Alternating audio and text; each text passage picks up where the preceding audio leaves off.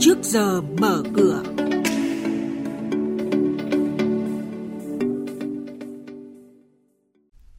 Thưa quý vị và các bạn, những thông tin sẽ có trong trước giờ mở cửa hôm nay. Cần lưu ý khi mua trái phiếu doanh nghiệp tránh rủi ro, xu hướng cắt giảm lãi suất của ngân hàng nhà nước. Và ngay sau đây, biên tập viên Hà Nho và Thu Trang sẽ thông tin chi tiết. Vâng thưa quý vị và các bạn, Bộ Tài chính vừa đưa ra khuyến nghị doanh nghiệp phát hành, các tổ chức cung cấp dịch vụ và nhà đầu tư cần hiểu rõ và tuân thủ quy định của pháp luật về phát hành đầu tư, giao dịch trái phiếu doanh nghiệp để tránh các rủi ro. Với đặc thù trái phiếu doanh nghiệp là công cụ nợ do doanh nghiệp phát hành theo nguyên tắc tự vay tự trả, tự chịu trách nhiệm về hiệu quả sử dụng vốn và khả năng trả nợ, mà khả năng trả nợ của doanh nghiệp phụ thuộc rất lớn vào tình hình tài chính và kết quả kinh doanh. Do vậy, các nhà đầu tư cần phải cân nhắc đánh giá các rủi ro trước khi đưa ra quyết định mua trái phiếu doanh nghiệp. Điều chỉnh giảm lãi suất nhằm thúc đẩy phát triển kinh tế, hỗ trợ doanh nghiệp đẩy mạnh hoạt động sản xuất kinh doanh là xu hướng quốc tế và Việt Nam cũng đang đi theo xu hướng này.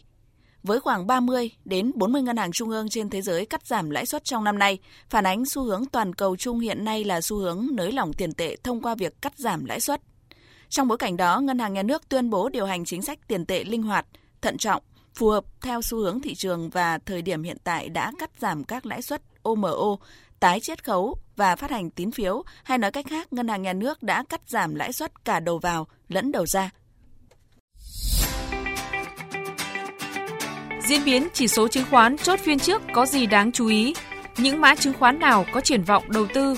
Những công bố quan trọng liên quan tới các mã chứng khoán niêm yết trên sàn giao dịch.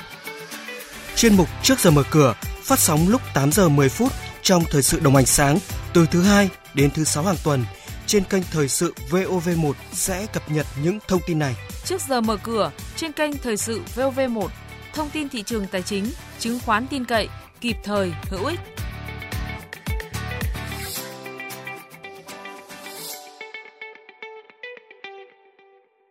Thưa quý vị và các bạn, ít nhất có hai quỹ ETF mới, một quỹ dựa trên chỉ số ngành tài chính do SSI AM phát triển và một quỹ dựa trên chỉ số VN100, chỉ số đo lường biến động giá cổ phiếu của 100 mã lớn nhất sàn thành phố Hồ Chí Minh do Vina Capital xây dựng sẽ ra mắt nhà đầu tư trong thời gian tới.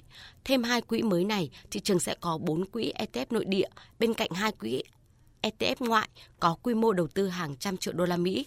Trên thị trường chứng khoán Việt Nam, hai quỹ ETF nội địa đầu tiên có đời sống hoàn toàn khác nhau. Nếu như quỹ ETF VFM VN30 do công ty quản lý quỹ Việt Nam VFM xây dựng có sức hấp dẫn rất tốt dòng tiền đầu tư, hiện có quy mô 6.435 tỷ đồng thì quỹ ETF SSI VNX50 do SSI AM xây dựng chưa bao giờ chạm tới quy mô vốn huy động 200 tỷ đồng.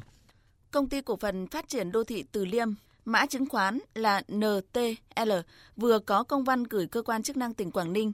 Lý do vì công ty này chưa mở bán, không có kế hoạch huy động vốn tại dự án khu đô thị Bãi Muối Hạ Long, nhưng thị trường đã xuất hiện nhiều thông tin bán hàng giả mạo.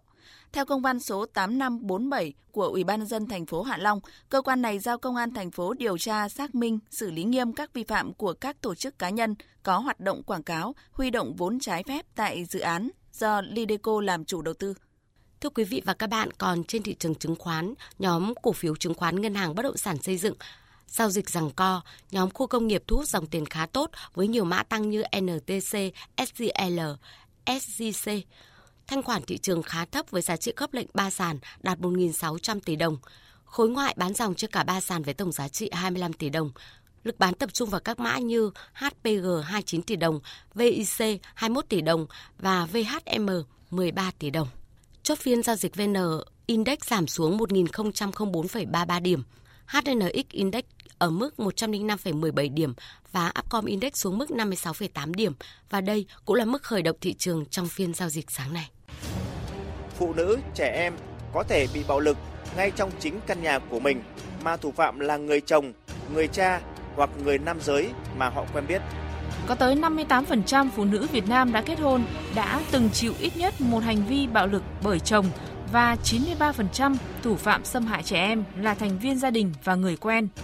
Ngôi nhà bình yên thuộc Trung tâm Phụ nữ và Phát triển cung cấp dịch vụ tham vấn, dịch vụ tạm lánh an toàn, hỗ trợ phụ nữ, trẻ em vượt qua hậu quả của bạo lực gia đình, xâm hại tình dục, mua bán người. Khi bạn hoặc những người quanh bạn bị bạo lực, hãy gọi tổng đài Bình Yên 1900 969680 hoặc đến Trung tâm Phụ nữ và Phát triển tại số 20 Thụy Khuê, Tây Hồ, Hà Nội để được hỗ trợ toàn diện miễn phí. Chúng tôi cam kết bảo mật thông tin và đồng hành cùng bạn để chống lại bạo lực. Bảo đảm an toàn cho phụ nữ và trẻ em là trách nhiệm của toàn xã hội, trong đó có nam giới.